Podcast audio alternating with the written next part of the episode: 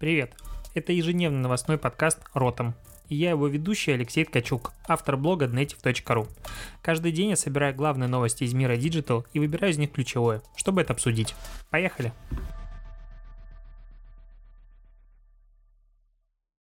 Новости за 16 января с тобой опять ротом подкаст, потому что он выходит каждый день. И в первую очередь я должен э, попросить тебя прощения за прошлый выпуск с эхо звуком. Это было ужасно и неожиданно. Я не смог побороть эхо.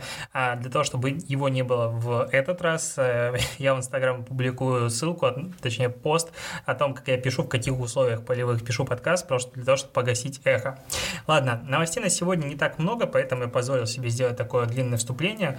О чем в первую очередь хочется поговорить? О том, что, наверное, надо его назвать ублюдским Фейсбуком, который не позволяет даже нормально уволиться. Если ты в курсе, не в курсе, вчера я публиковал пост о том, что я ушел из Setters, и это действительно так, я не сыграл на инфоповоде, действительно хотел публиковать именно 15 числа новость об этом, и Facebook почему-то задвоил а, новость об увольнении, то есть у меня появилось два поста, один из них собрал там условно 450 реакций, второй 100, и это два разных, ну, две разные публикации, причем в профиле отображается та, у которой меньше лайков почему-то.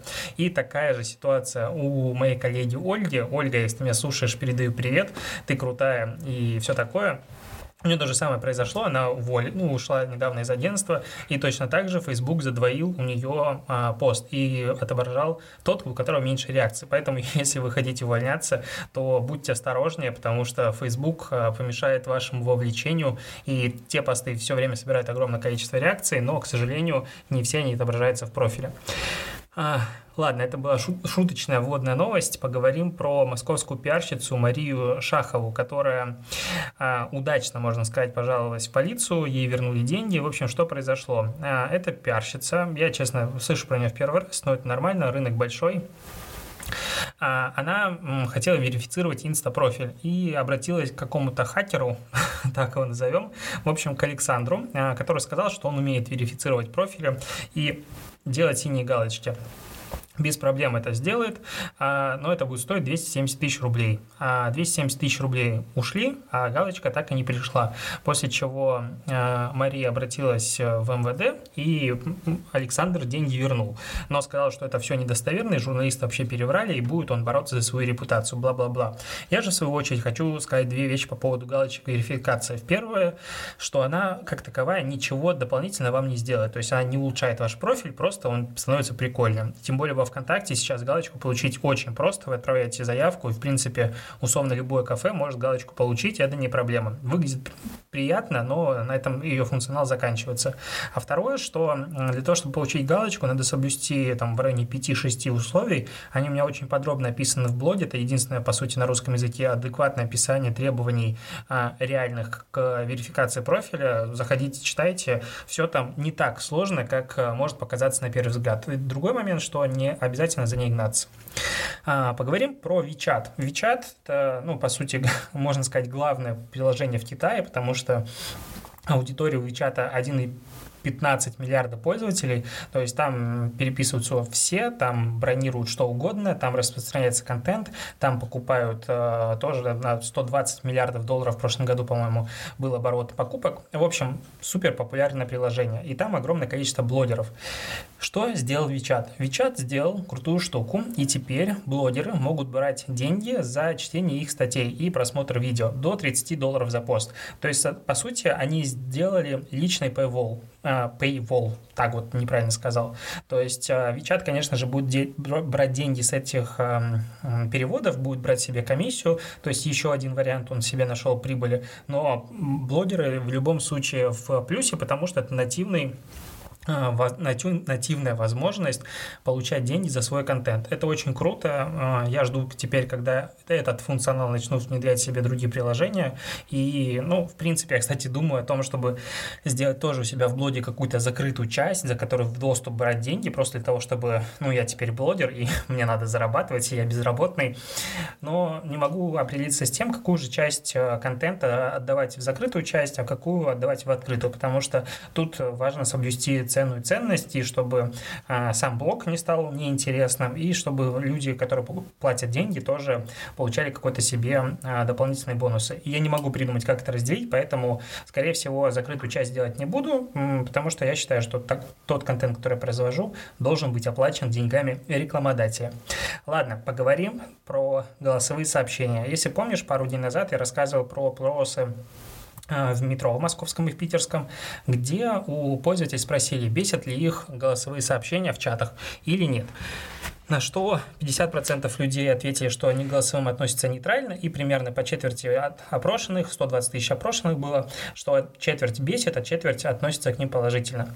И, видимо, для этой четверти пользователей разрабатывается корпоративный голосовой чат Як, а, у которых сейчас 250 пользователей в день, и этот голосовой чат, а, ну, по сути, а, весь его функционал в том, что коллегам можно отправлять 30-секундные голосовые сообщения в высоком качестве и так вот переписываться. Есть платная платная версия, есть бесплатная, и сейчас он привлек полтора миллиона долларов инвестиций. А, возможно, те люди, которые дали полтора миллиона долларов, инвестиций, перепутали кнопку, они хотели купить и закрыть этот стартап, потому что я себе не представляю, как можно с коллегами общаться голосовыми сообщениями, и как потом в этих голосовых сообщениях что-то искать, какую-то информацию. Ну, потому что у тебя переписка состоит из голосовых сообщений. Что делать дальше? Ты не можешь быстро все просмотреть. А если там за неделю надо историю поднять, ну, мне это удивительно, непонятно. Надо даже взять и попробовать изучить этот функционал поподробнее. Возможно, там есть какой-нибудь нативно интегрированный поиск по ключевым словам и какое-то распознавание речи. Но в любом случае выглядит пока очень странно и непонятно, почему люди на такие проекты вообще дают деньги. Лучше бы их дали мне или кому-нибудь из моих слушателей, конечно же. А, так, Идем дальше.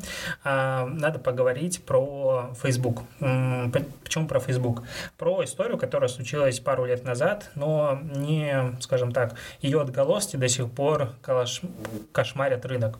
А, в общем, Facebook, когда начал активно пропихивать, э, насколько я помню, в году так в 2016, а, даже в 2015 начал пропихивать свою видеоплатформу, потому что он ее начал пушить, а, он, скажем, поступил недобросовестно, и он накрутил а, просмотры, то есть он рисовал неизбыточные, нереальные просмотры для издателей, для того, чтобы они приходили на видеоплатформу и говорили, вау, сколько у вас тут видео смотрят люди, нифига себе, и надо инвестировать в производство видео для Facebook. Таким образом, а, YouTube, ой, господи, YouTube, Facebook хотел а, побороть YouTube.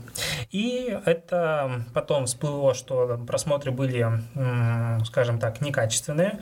А, в 2016 году Wall Street Journal об этом рассказал, что Facebook завышал просмотры на видео в некоторых случаях на 60-80%, а в некоторых до 150-900% метрики были завышены. Несколько рекламных агентств подало иск групповой на Facebook, и ну, не то, что выиграла, а было досудебное урегулирование конфликта, и Facebook выплатил всего лишь 40 миллионов долларов, но есть история про а, команду College Humor, которая делала в то время ролики. Ну, она делала, эта команда, видео с 1999 года, достаточно долго, то есть уже 20 лет она этим занимается, и в 2009 году начала лицензировать свои видео для стриминговых платформ и телевизионных сетей.